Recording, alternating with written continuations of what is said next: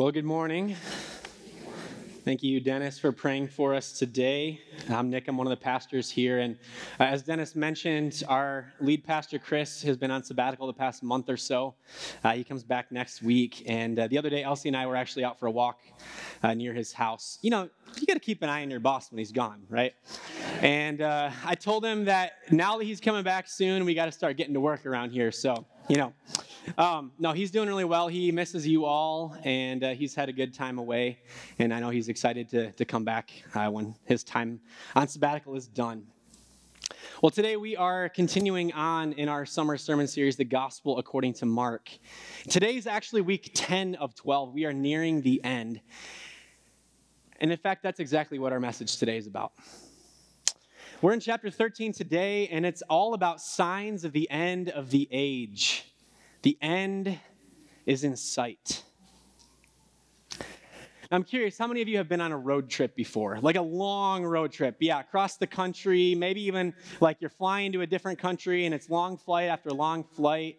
And uh, it's something that a lot of us have experienced before. And I don't know, there's nothing like that itching anticipation of hitting the home stretch and you're nearing the end and you're almost to your final destination, whether it's where you're going or when you're coming home, and you have just that excitement of like, yes, the end is in sight. We're almost there. We're almost home or almost wherever we're going. The end is in sight. And you excitedly anticipate what it's going to be like when you get there. And then you're brought back to reality by your kid in the back seat saying for the 26th time, Are we there yet? Are we there yet? That question that we often hear. Do you ever find yourself asking that question when it comes to Jesus coming back? Things of heaven and eternity. Are we there yet? Like, when is Jesus coming back? When are we going to get to experience that? I wonder how Jesus felt as his disciples asked him time and time again, just like kids, right? They asked him time and time again, Jesus, when is this going to happen? When are you coming back? Are we there yet? And here we still are 2,000 years later. Even though they felt that it was near, we're still here asking the same question Are we there yet? Jesus, when are you coming back? Well, to be honest, I have always had a fascination with end times and revelation. I went to a Christian school for elementary, and I remember in fourth grade during our class reading time, all my friends and I decided it was going to be really cool. We were going to read the book of Revelation together. So we're all reading Revelation and talking about it, and of course, we didn't understand anything it was talking about, right? What adult even does. But we were fascinated by dragons and beasts and angels and people being swallowed up in fire and all these amazing, crazy things happening. Later that year, for my birthday party, it consisted of having my friends over, and we watched in its entirety the first two Left Behind movies. Anybody remember these from the early 2000s? Kind of those cheesy old Kirk Cameron movies? Yeah, it was awesome. Fourth grade was a good year. But end times in Revelation, it's so fascinating, it's so interesting, and also so terrifying at times, too. But what does it really mean? What is this all about? I mean, there's all these signs and, and symbols and prophecies and apocalyptic literature. Like it's so easy to get caught up in all of these things. But what's really the point? What do we do with things like this? Well, Mark 13, where we're at today, it's a conversation that Jesus has with his disciples as they're leaving the temple, the, the church in Jerusalem. And the disciples are talking about how awesome this building is. And Jesus goes on to talk about the future destruction of Jerusalem and signs of the end of the age, things to come. He gives them instructions of what to do. And so, if you want to turn to chapter 13 of the Gospel of Mark, that's the second book of the New Testament. We're going to be jumping all over the chapter today, so just bear with me as we're kind of bouncing around. We're going to start in verse 1. As he was leaving the temple, Jesus, one of his disciples, said to him, Look, teacher, what massive stones, what magnificent buildings. Isn't this amazing? Look at this beautiful building, this temple. Jesus goes, Do you see all these great buildings? Not one stone here will be left on another. Everyone will be thrown down. Jesus is just like, squashes them, their excitement. They're like, yes, this temple is amazing. Nope, it's not going to last. It's going bye bye. Verse 3 later, as Jesus was sitting on the Mount of Olives op- opposite the temple, Peter, James, John, and Andrew asked him privately, Tell us, when will these things happen? And what will be the sign that they're all about to be fulfilled? Skipping down to verse 7, Jesus says, When you hear of wars and rumors of wars, do not be alarmed. Such things must happen, but the end is still to come. Nation will rise against nation, and kingdom against kingdom. There will be earthquakes in various places and famines. These are the beginning of birth pains. And then skipping down to verse 12, he continues. He says, Brother will betray brother to death, and a father his child. Children will rebel against their parents and have them put to death. All people will hate you because of me, but he who stands firm to the end will be saved. When you see the abomination that causes desolation standing where it does not belong, let the reader understand. Then let those who are in Judea flee to the mountains. Let no one on the roof of his house go down or enter the house to take anything out. Let no one in the field go back to get his cloak. How dreadful it will be in those days for pregnant women and nursing mothers. Pray that this will not take place in winter, because those will be days of distress unequaled from the beginning, when God created the world until now, and never to be equaled again. If the Lord had not cut short those days, no one would survive but for the sake of the elect whom he has chosen, he has shortened them. How are we feeling right now? Get that feel good feeling you came to church for this morning? Such fun, exciting, uplifting stuff we have to look forward to, right? So what what's really going on here? What's the point of all this? Well, Jesus is of course talking about the future. Now, some of these things have already happened. So, for instance, he's talking about the temple, the destruction of the temple in Jerusalem. Rome came in and destroyed the, the temple in Jerusalem back in 70 AD. So, some of the things that Jesus is talking about, they've been fulfilled 2,000 years ago almost. However, there are still things in here that maybe haven't yet been fulfilled, have not yet been fulfilled, that are still to come. And so we can't say for sure exactly what all of this means and what it's getting at, and that's okay.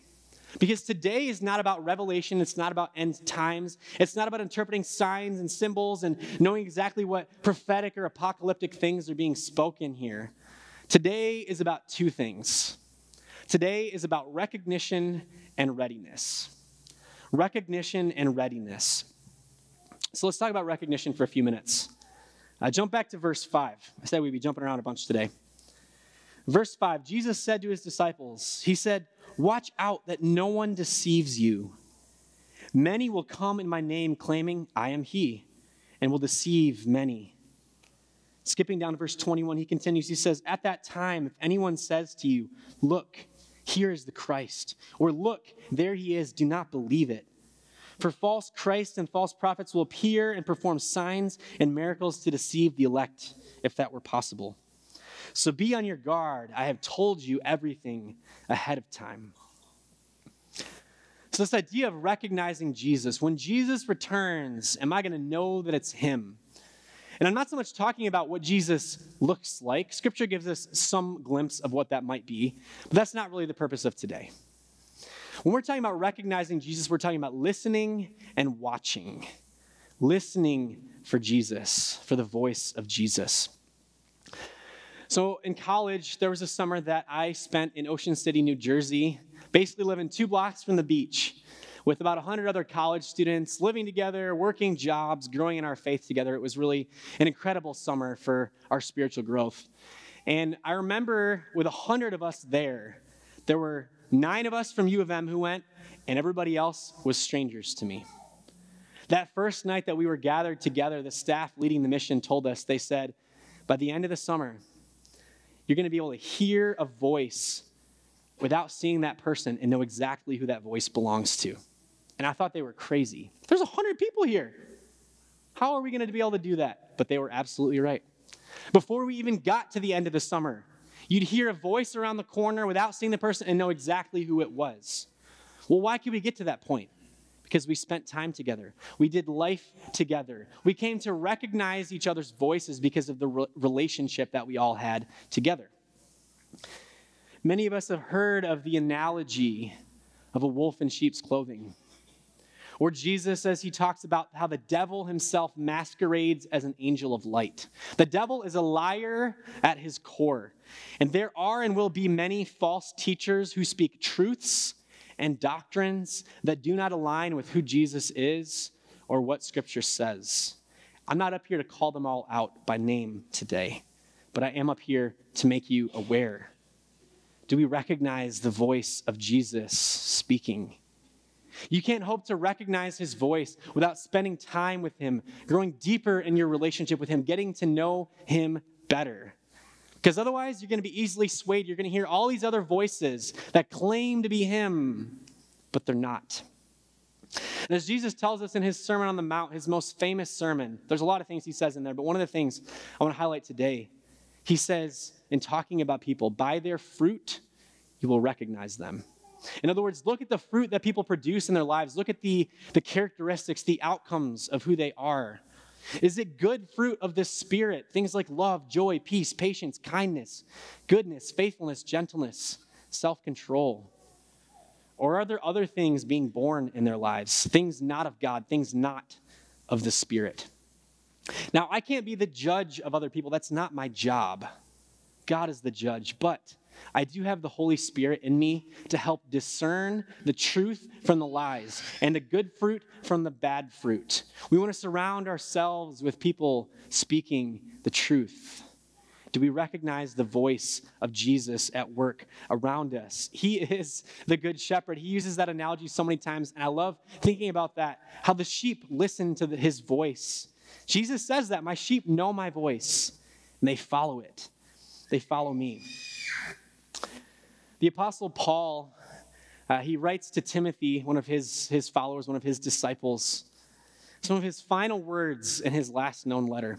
This is what he says. He says, The time will come when people will not put up with sound doctrine. Instead, to suit their own desires, they will gather around them a great number of teachers to say what their itching ears want to hear. Does that sound familiar at all? Think of the world around us and how easy it is to just surround ourselves with everybody who thinks alike and who says what I want to hear and who makes me feel good. And anybody who doesn't, who says things I don't like or I don't agree with or doesn't make me feel good, yep, I stay away from that. And while in some sense there's wisdom to how we go about doing that, we can't just push away the truth. Sometimes the truth isn't easy to hear. It's not just about surrounding ourselves with people that say what our itching ears want to hear, but surrounding ourselves with the truth. So, what is our response in this? Well, Paul kind of highlights this in the verses surrounding what we just read. This is what he tells Timothy. He says, In the presence of God and of Christ Jesus, who will judge the living and the dead, and in view of his appearing in his kingdom, I give you this charge preach the word. Be prepared in season and out of season, correct rebuke, and encourage with great patience and careful instruction. You keep your head in all situations, endure hardship, do the work of an evangelist, discharge all the duties of your ministry. Now, there's so many things we could highlight here in what Paul challenges Timothy to do. But what I want to highlight right now is that preach the word, do the work of an evangelist. One reason that Paul tells Timothy to do that is because when we teach someone else something, it helps us to learn it better too. Those of you who are teachers maybe can think of a time you've encouraged a student of yours to teach the content to somebody else. Maybe when you were a student or you are a student, you think of a time that your teacher's like, hey, teach this to so and so. You're like, what? I don't know. I don't know what this is. I don't know how to teach this. But guess what? We learn it better by teaching. We learn it better by passing it on. And the same is true with God as we share more about Him with others. It helps us to grow deeper in our knowledge, in our relationship with Him. It helps us to better be strengthened in our faith and to recognize the voice of Jesus. Are we listening for His voice? Are we looking for Him speaking through other people around us, for this, the truth around us? Or are we surrounding ourselves with people who produce bad fruit? Do we recognize the voice of the Good Shepherd in our lives? Are we listening for Him? Are we listening to Him when He speaks? Second part of recognition is watching. Watching for Him. Skip down to verse 26. Here, still in Mark 13. It says, At that time, people will see the Son of Man coming in clouds with great power and glory. And he will send his angels and gather his elect from the four winds, from the ends of the earth to the ends of the heavens. Man, does this sound amazing? This is going to be awesome. Jesus is coming back. He's gathering us up, and we're going to heaven. It's going to be amazing. Yes, there we go. Some excitement. But how are we going to know that it's Him? How are we going to know that it's Him? Well, some of you may remember Brent Williams, who used to attend church here before he moved away. And I remember many, many years ago, probably like 20 years ago, uh, Brent's family was a part of our family's small group. And one thing you may or may not have known about Brent is that he was really interested in radio, towers, antennas, things of that nature. Well, the first time we're going over to his house, he didn't give us his address. He said, It's on this road, it's the house with the big antenna. Like, okay. So we're driving down the road looking at all the houses. Remember when every house had an antenna? Yeah. We're driving down looking at all the houses. Oh, that's a pretty big one. Yeah, it could be that house. Oh, maybe it's that one. That's a good size antenna until finally we see this house with this huge antenna towering like 80 to 100 feet into the sky. And we knew it. That's their house. There was no doubt about it. That's the one. So, how do we know Jesus when he returns? We'll know him when we see him. I have no doubt about it. If we're doubting, if we're questioning, it ain't him. We will know Jesus when we see him. I truly, truly believe that. So he continues on, verse 28. He says, Now learn this lesson from the fig tree. As soon as its twigs get tender and its leaves come out, you know that summer is near. Even so, when you see these things happening, you know that it is near, right at the door. I tell you the truth. This generation will certainly not pass away until all these things have happened. Heaven and earth will pass away, but my words will never pass away. No one knows about that day or that hour, not even the angels in heaven, nor the Son, but only the Father. Be on guard. Be alert. You do not know when the time will come. It's like a man going away. He leaves his house and puts his servants in charge, each with his assigned task, and tells the one at the door to keep watch. Therefore, keep watch because you do not know when the owner of the house will come back, whether in the evening or at midnight, or when the rooster crows or at dawn. If he comes suddenly, do not let him find you sleeping. What I say to you, I say to everyone watch. Now, there's a, a word, a phrase that gets used throughout this chapter. Maybe you've picked up on it. It's the word watch. Keep watch. Be alert, be on guard. And it's stemming from the same Greek root word, Gregoreo. That's exactly what that means that we, we keep watch, we be on guard. And really, there's not a whole lot of times we see this word in the New Testament, but most every occurrence is for one of two reasons. Either it's because of deception, keep watch, be on guard against false teachers. We just saw that earlier in this chapter here. Or the second reason is because of temptation. Think of Jesus praying with his disciples in the Garden of Gethsemane right before he's arrested. Keep watch with me and pray that you do not fall into temptation. And so, as Jesus is saying this, as we're watching for him, as we're keeping our eyes open for his return, watching for him means that we can't fall into temptation. We can't give into the deception of the enemy. That's what he wants. That we need to stand firm in the truth as we stand on guard and watch for his return. So, are we keeping watch? Are we ready for the return of Jesus? Because the last thing we want is to be caught sleeping, unaware, unready for his return. There's a lot of parables that Jesus tells along those lines, and they do not sound fun. It sounds terrifying. Are we looking for him, anticipating his arrival? Because we will know him when we see him. So, one, recognition. Two, readiness. Readiness. So I'm just curious today how many of you enjoy hosting people over at your house, or you feel like you're a pretty good host? That's fine. Be honest with us, all right? So I know whose house is to come over to and whose house is not to come over to. Uh, just out of curiosity, who's willing to own they're not good at hosting or they don't enjoy hosting? Yeah, that's totally fine too, right? You all know whose house is to go over to, not to. So just imagine with me for a moment, regardless of how you feel about hosting, that you are hosting someone important over at your house. They're coming over for dinner. And you ask, well, who is this? Well, I'll let you decide. Who's that, that famous person, that celebrity, that person you've always wanted to meet? Imagine they're coming over to your house for dinner. Okay? So, I thought about this this week. There's lots of people I'd love to have, but I'm a huge fan of Lord of the Rings, and I would love it if the whole cast, like the main actors and actresses, would come over to my house for a dinner party. That would be amazing. If you've seen The Hobbit, hopefully it goes better than Bilbo having all the dwarves unexpectedly at his house, and I could go on and on talking about this all day, right? All right, you have that picture in your head? This is who's coming over for dinner? Okay. I have a quiz for you this morning. I think it's pretty easy. It's only two questions. All right, question number one What do you do to prepare? A, sit in the living room watching TV while also staring at your phone at the same time. Or B, anticipate their arrival by busily preparing the house, cleaning up, and hiding all the mess. Who votes for option A? I know there's always at least one. Yes, I love the honesty.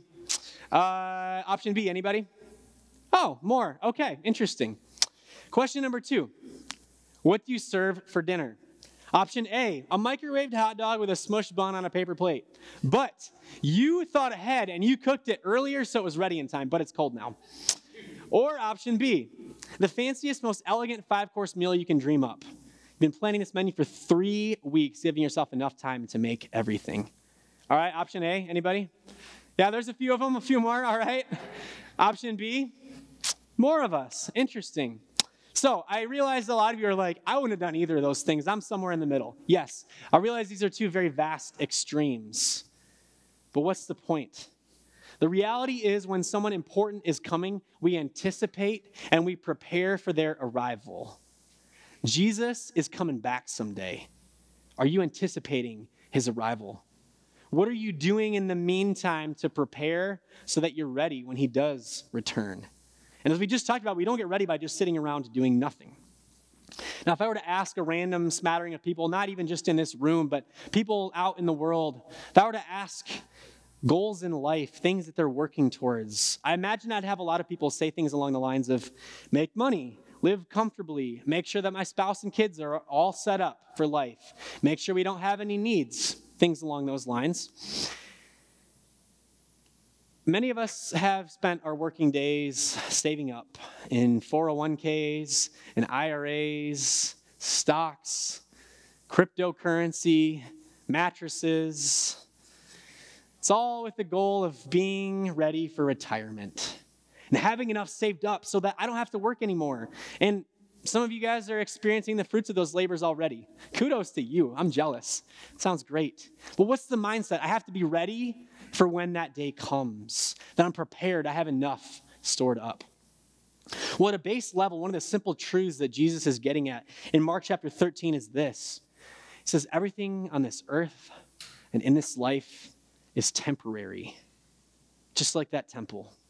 The physical is temporary. Don't get too attached. It's not sticking around. It's not going, or it's not staying, it's going away. When we get too caught up in conversations about what all of this means as we try to interpret prophecies and signs. We're wasting our time getting caught up in the wrong things. Ultimately, it really doesn't matter when or how exactly all that happens because the reality is still true that Jesus is coming back someday. And there are a lot of people in this world who don't know him. Earthly things may be temporary, but souls live on. And Jesus gave us very specific instructions about reaching this world. So, what do we do about it? How do we get ready for his return? Well, two big ideas here. The first is this store up treasure in heaven. Store up treasure in heaven. I love what Jesus says in his Sermon on the Mount earlier on from what we looked at earlier. He says this He says, Do not store up for yourselves treasures on earth where moth and rust destroy and where thieves break in and steal. But store up for yourselves treasures in heaven where moth and rust do not destroy and where thieves do not break in and steal. For where your treasure is, there your heart will be also. What does it mean to store up treasures in heaven rather than earthly treasures? Well, what are earthly treasures? It's those things that we treasure, those possessions, the cars, the houses, the money, the fame, the you name it. You know what it is for you. But the things of this earth, these earthly treasures, they're temporary, they don't last. So, what does it look like to store up treasure that does last? The things of eternity, the things of God. What lasts people? No, not our bodies. Sooner or later, they waste away too, right? We all die someday. But souls live on. We store up treasure in heaven by investing in people. Where your treasure is, there your heart will be also. What do you treasure? Or where's your heart set?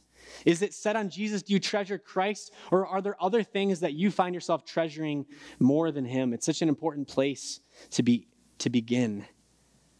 I love what Paul tells the Corinthian church in 2 Corinthians 4. He says, We fix our eyes not on what is seen, but on what is unseen. For what is seen is temporary, but what is unseen is eternal. So, what is it that we find ourselves fixing our eyes on? Are we storing up the earthly treasure, becoming consumed with those things? Are we storing up treasure in heaven? What are the things that we're missing because we don't see them? Or rather, who are the people that we're missing because we don't see them? Ask God to give you the eyes to see the world the way He sees them created in his image, loved by him, redeemed by his son on the cross. Ask him to give you the words to say and the love to show as you invest in them. Because it's not even as much about the treasure that I'm storing up in heaven for myself, as much as it is about the heavenly treasure that I'm imparting to others here on earth the gospel. And that's the second big piece of readiness sharing the gospel. I once watched an episode of a TV show where the characters were putting on a wedding shower for their friend. And they were really excited. They came up with all these big plans. They furiously got everything together. They came up with the invite list. They got the decorations they decorated. They planned out the menu. They made the food. They got everything ready. The day the party came and nobody showed up. You know why? Because they forgot to send out the invites. Nobody showed up because nobody was invited to the party. One of the pictures that Jesus shares often about the kingdom of heaven was that of a banquet feast. If the Father at the end of the age is throwing this big banquet feast, this celebration, but no one gets invited, no one's going to show up, obviously.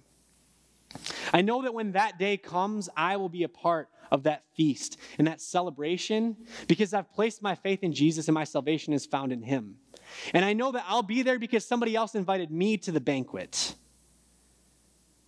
If I'm not out there inviting other people to that banquet to be a part of that celebration, then that means I'm not really ready for it.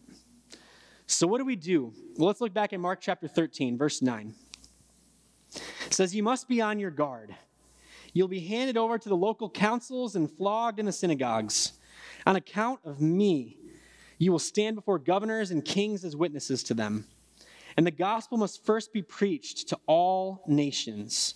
Whenever you are arrested and brought to trial, do not worry beforehand about what to say. Just say whatever is given you at the time.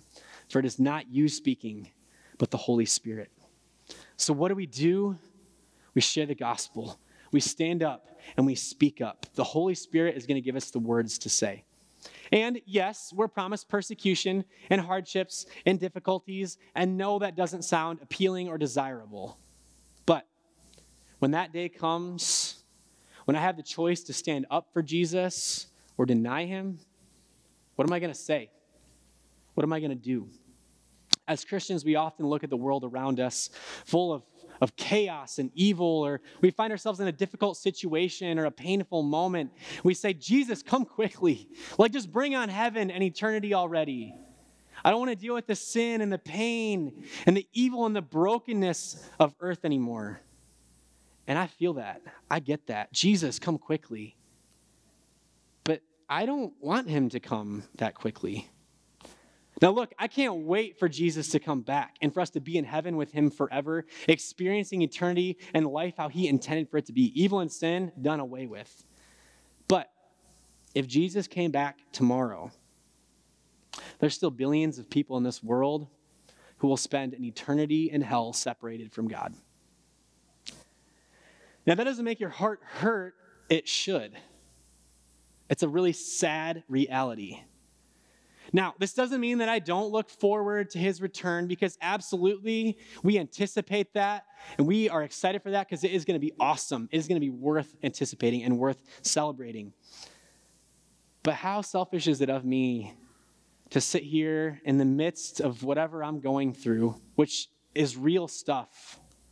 Saying, Jesus, come quickly, but knowing that the sooner he returns, the fewer people in this world will have had the opportunity to hear the gospel and to put their faith and their trust in him, to have a relationship with their creator. Shouldn't I want as many people as possible to have that opportunity to know him? Shouldn't I want to give them that opportunity?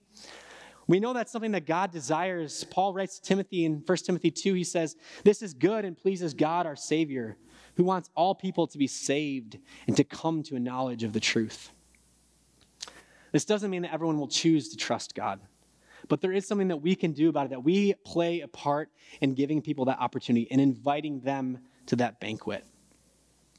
Now, Matthew chapter 24 is Matthew's equivalent of Mark 13 we've looked at here today. And one of the things Jesus says in there is this He says, This gospel of the kingdom will be preached in the whole world as a testimony to all nations, and then the end will come. So the gospel is going to be preached to all nations, and then the end will come. If you really want Jesus to come quickly, then how about we do our part in preaching the gospel to the nations so then the end will come? As soon as all nations hear the gospel, Jesus will return so let's spread the gospel. Let's share about Jesus with all nations. Last week we talked about the Great Commission, some of Jesus' final words to go and make disciples of all nations. Here we see that phrase again as a testimony preach the gospel to all nations. Well, the Greek word used there is the word ethnos. And if it sounds familiar, it should. It's where we get our word ethnic or ethnicities from. Preach the gospel to all ethnos, all ethnicities, all people groups all people groups to hear the gospel. How are we doing on that, on reaching all nations, all ethnos? Well, there's an organization that you may or may not have heard of before called the Joshua Project. I encourage you to, to check them out more later. This is just a screenshot of their homepage and their website. The Joshua Project, and what they do is they track people groups. Now, people group is defined as a group of people that has a set language and culture and social norm and way of life that's kind of unique to their people group. So there are 17,000 approximately people groups in the world. What they do is they specifically track reached and unreached people groups. A reached people group is a people group that has access to the gospel. Maybe they have the Bible in their language or dialect. Maybe they have the resources to spread, to proliferate the gospel throughout their people group. America's reached. Doesn't mean we all trust Jesus, but we're reached. Unreached people groups are people groups that don't have that. Maybe they don't have the Bible in their language. They don't have any, or they have very little Christian presence or influence. They don't have a way or the resources to spread the gospel throughout their people group. I know it's kind of hard to see, but there's about 17,000 people groups there, and about 7,400 of them are unreached, accounting for about 3.3 billion people in the world. Almost half of our planet is unreached. They don't even have access to the gospel. They don't have the Bible in their language. They don't have people or resources to share the gospel with them. There's a, a, good friend of mine from college who I've known for many years who is a missionary in a large city in South Asia. And a few years ago, he uh, and his team actually had the opportunity to meet with this young woman who came to place her faith in Jesus. It was this really cool uh, experience with her, and she was so excited to, to start her walk with God. Well, come to find out, she was from an unreached people group. Her village, her hometown, her, her people group is unreached. She may have been the very first Christian in her people group. And if not, she was close to it. And she was so excited to take what she had learned, to take the gospel back home to her village, to her people, to share about Jesus with them. She could reach them like none of the rest of us could. And that doesn't mean that we don't go. That means that we all have different parts to play. Some of us play that part right here, right at home. Some of us, God might be calling to go to the nations, to learn a language, a dialect, to help translate the Bible, whatever that looks like. We are called to reach all nations. Because when that great commission gets fulfilled to make disciples of all nations, when the gospel has been preached as a testimony to all nations, then sometime Jesus is coming back. And it's going to be awesome. There's a, a, man I've had the pleasure of watching speak a number of times over the years named uh, Roger Hershey. And no, he does not make chocolate. He is living out the Great Commission like few people I know, mostly investing in college students. And I want to share something that he wrote here with you today. He says, like a relay race with thousands of legs, the baton of world evangelism and discipleship has been passed from generation to generation, each one carrying forward the mission of making disciples of Jesus Christ in every nation. Some generations have taken the baton a great distance, others only inches, based on their obedience to Christ's command and reliance upon his Spirit. Yet there will be one generation who will serve as the anchor leg, the one who will carry the baton across the finish line, the finishers. Roger believes that we, that our generation, I'm saying that broadly across multiple generations in this room, that our generation could be the one that finishes the Great Commission, that takes the gospel to all nations, to all ethnos around the world. And you know what? I think he's absolutely right. With the access to technology and social media and the resources that we have, why not? Why not be the finishers? I don't know when Jesus is coming back.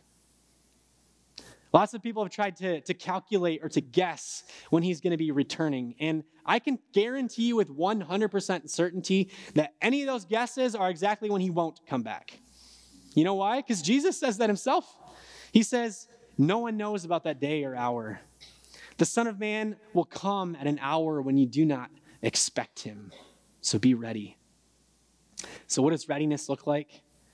Well, as I anticipate the return of Jesus, I store up treasure in heaven by investing in others, growing deeper in relationship with them.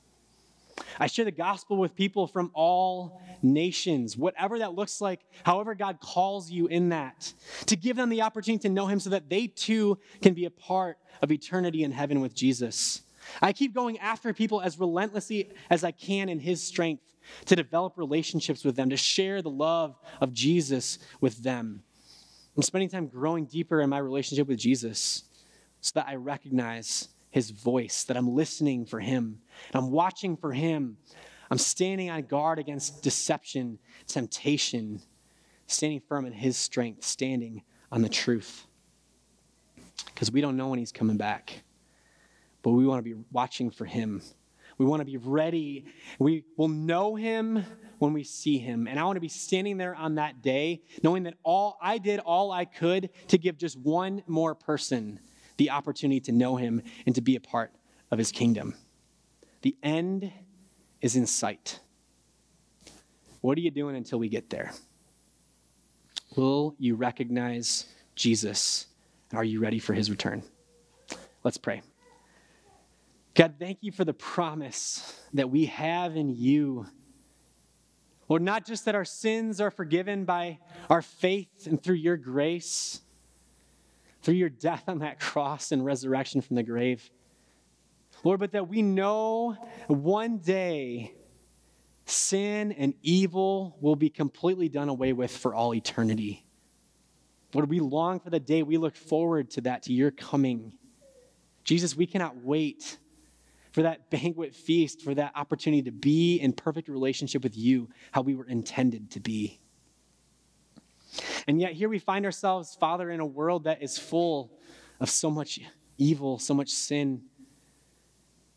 Lord, I pray that you would give us the strength to stand firm in the truth of who you are, that you would give us ears to hear the truth, to stand on that, to speak the truth. Lord, that we would be listening for you, that we would see you at work, that we would recognize you at work. Father, I pray that you would help us as we get ready for that return, whenever that is, to do our part, storing up treasure in heaven, that we would invest in the people around us, whoever that is, wherever you call us to be. Lord, that we would share the gospel with whoever that is, wherever you call us to be, that we would speak to the truth of who you are and what you've done in our lives what you've done for them. Lord, we look forward to that day. We know the end is in sight. Help us each to step out in faith to play our part, to be ready for your return. Father, you are awesome, and mighty. And we give you praise this day. It's in your name we pray. Amen.